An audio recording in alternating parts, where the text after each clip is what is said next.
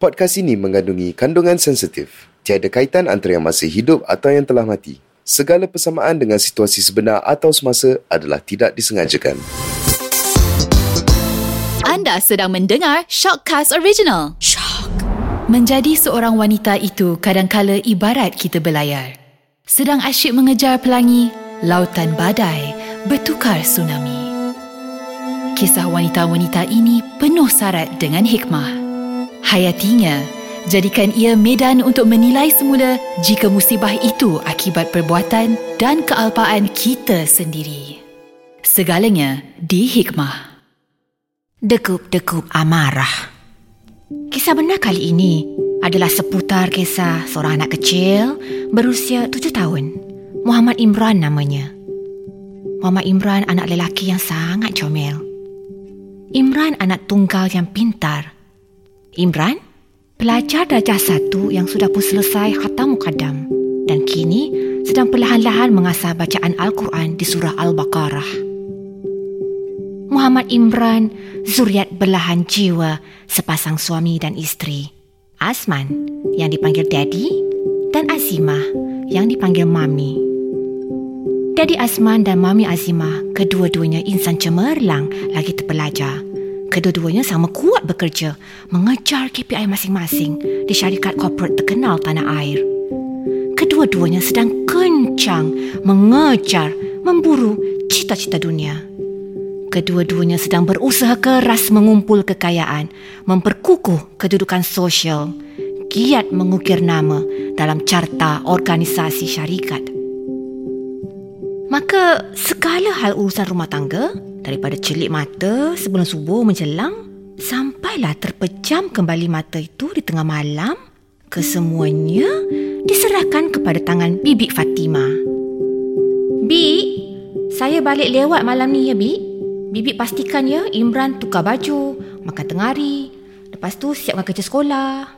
Kemudian Bibi bagilah dia main iPad setengah jam pun boleh lah Lepas main iPad Bi, pastikan dia solat asar, mandi, main iPad balik Lepas tu solat maghrib Kemudian nanti ustaz datang nak ajar mengaji Okey, Bik?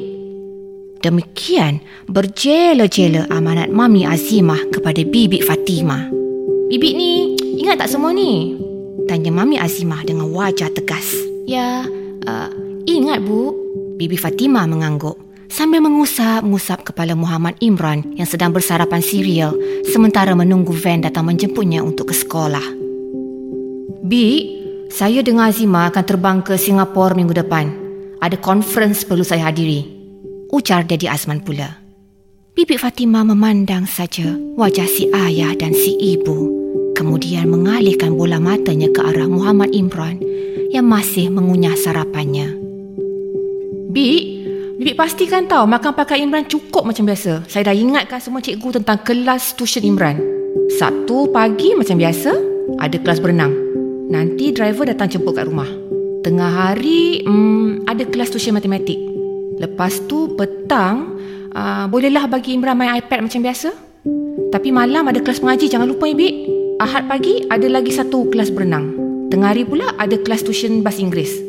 Um, kalau dia bosan main iPad Bi, hmm, Bibi kasihlah dia tengok kartun dekat MacBook saya atau dekat MacBook Azimah pun boleh. Bi, Bi, ingat tak semua ni Bi? Ayah bertanya dengan mata bulat bersinar. Ya, ya, ya tuan, bisa, bisa.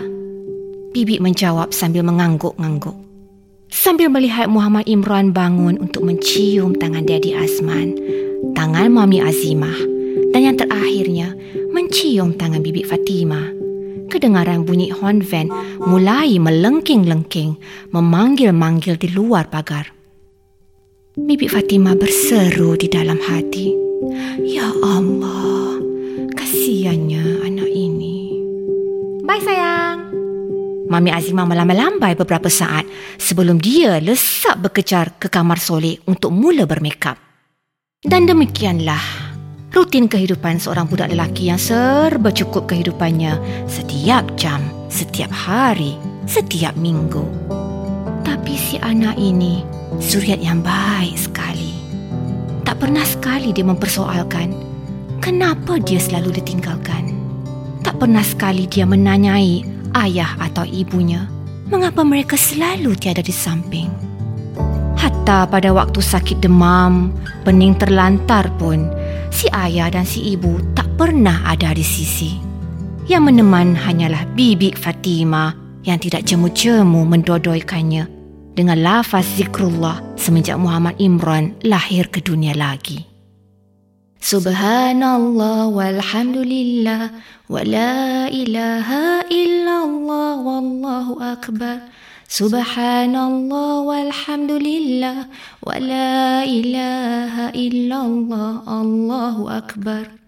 Hasbi rabbi jallallah ma fi qalbi ghairullah. Nur Muhammad sallallahu hasbi rabbi jallallah ma fi qalbi ghairullah. Nur Muhammad sallallahu.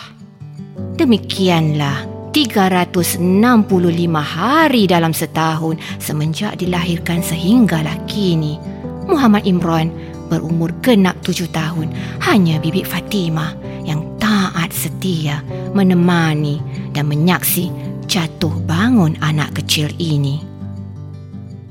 Lalu pada minggu berikutnya, apabila Daddy Azman dan Mami Azima terbang ke Kota Singa untuk menghadiri konferens penting pada hari Ahad, benarlah seperti yang dijangka. Mama Imran akhirnya bosan bermain iPad. Sudah jemu bermain Minecraft dan Roblox. Lantas, seperti yang telah diamanatkan oleh Dedi Azman dan Mami Azimah, maka Bibi Fatimah mengizinkan Muhammad Imran masuk ke bilik kerja si ayah, tempat tersimpannya MacBook milik ayah dan milik si ibu. Mainlah nak atau kamu mau tonton filem kartun di sini? Tanya Bibi Fatimah.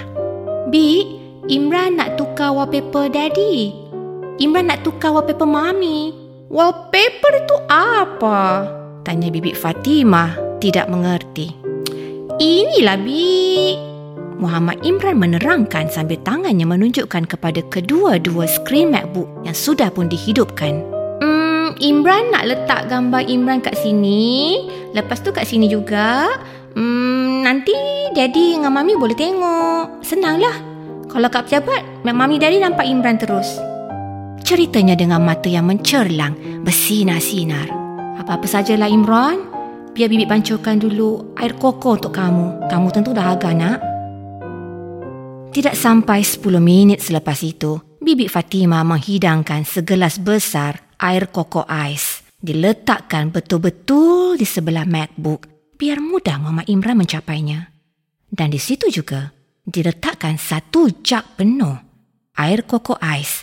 Manalah tahu kalau segelas besar masih tidak mencukupi.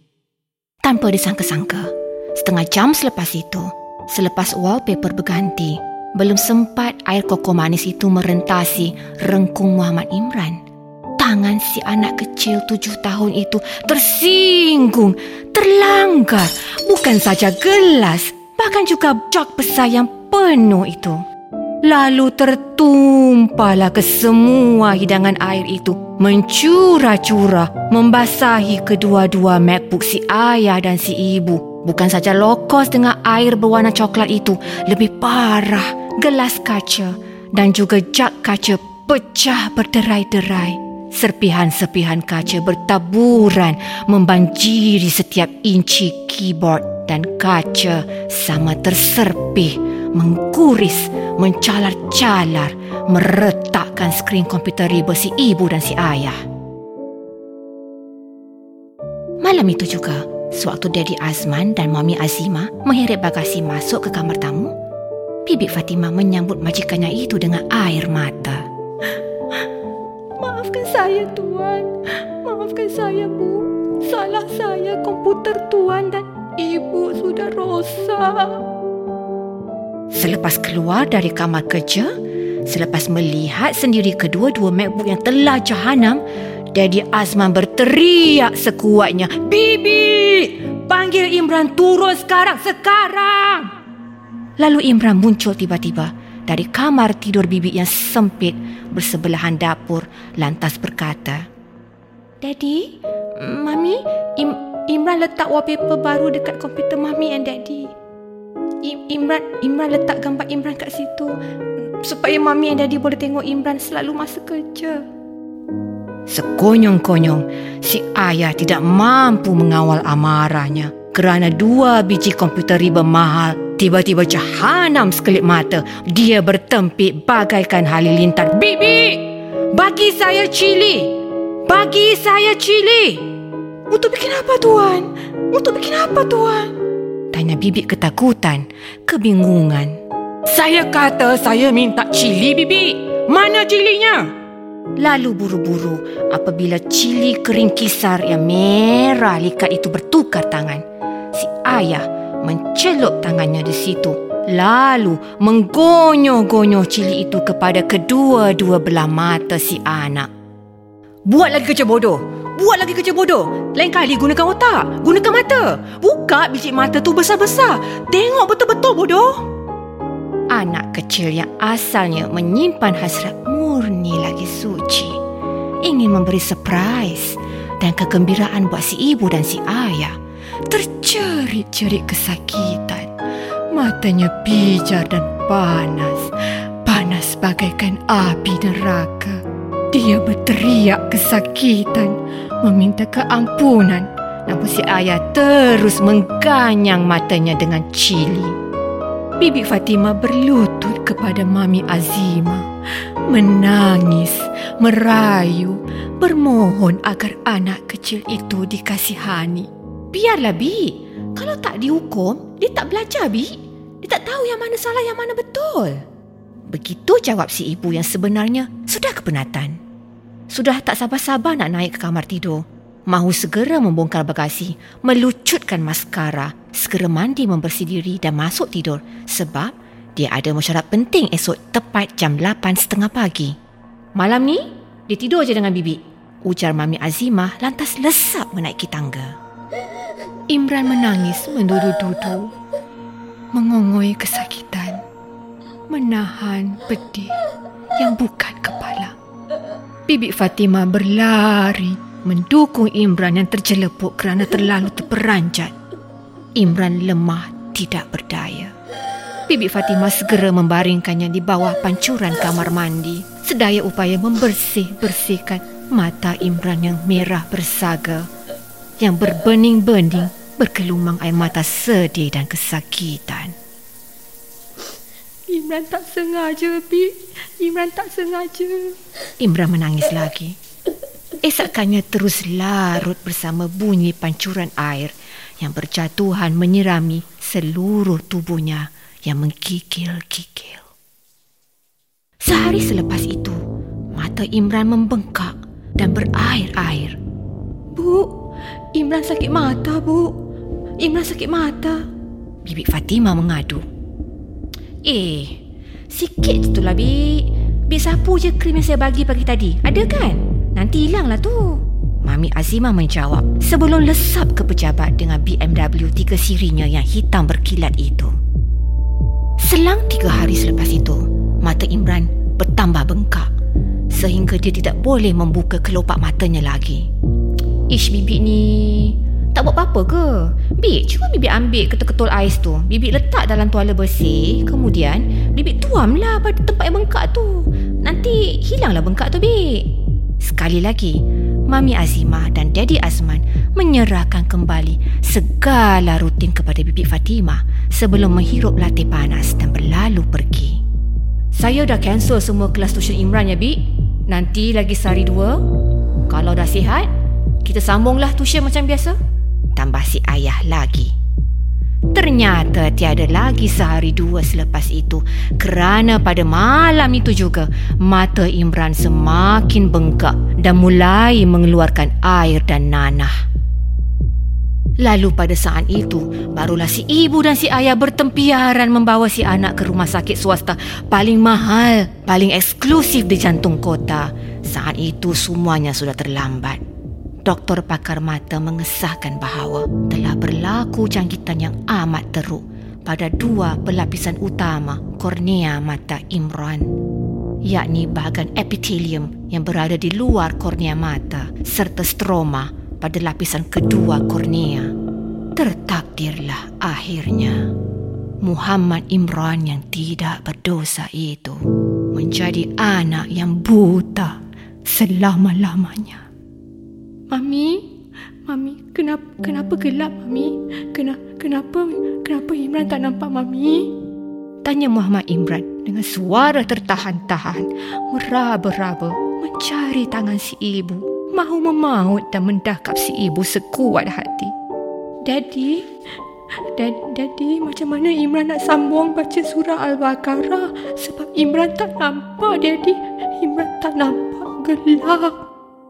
Tangan Muhammad Imran tergapai-gapai mencari si ayah yang telah terpempan terkaku di muka pintu ward hospital. Daddy Asman terkeluh lalu Longlai jatuh tersepuk di situ. Ya, amarah jika tidak dikawal dan diurus dengan hemah dan hemat, maka ia boleh membawa kepada kebinasaan, bahkan pembunuhan. Nabi Muhammad sallallahu alaihi wasallam pernah bersabda yang bermaksud seorang yang kuat itu bukanlah yang handal berkusti tetapi seorang yang kuat itu adalah orang yang mampu mengawal dirinya sewaktu dia sedang marah. Malah baginda juga pernah berpesan, jika kita sedang marah, duduklah jika kita sedang berdiri. Berbaringlah jika kita sedang duduk. Ambillah wudhu, hindari daripada membuat sebarang keputusan besar dan ya, berdiamlah kerana itu yang lebih baik. Semoga ia menjadi obat mujarab ketika kita sedang marah. Semoga ia membendung kita daripada melakukan perkara-perkara melulu lagi bodoh yang akan kita sesali untuk sepanjang hayat. Sekiranya terjadi sesuatu insiden yang membuatkan kita berasa marah, maka haruslah kita bersabar dan tidak berdendam. Rasulullah SAW pernah berpesan dalam satu hadis yang bermaksud daripada Abu Hurairah radhiyallahu anhu bahawa ada seorang lelaki telah berkata kepada Nabi SAW berikan aku nasihat. Lalu baginda bersabda janganlah marah. Maka orang itu mengulangi permintaannya berkali-kali dan Nabi SAW menjawab lagi janganlah marah terbuktilah Betapa perasaan marah itu wajar dijauhi kerana ia laksana sebuah pintu yang akan membawa masuk lebih banyak keburukan yang boleh mendatangkan musibah. Semoga kita mengambil hikmah dan pengajaran daripada kisah degup-degup amarah dan tidak mengulangi kesilapan serupa.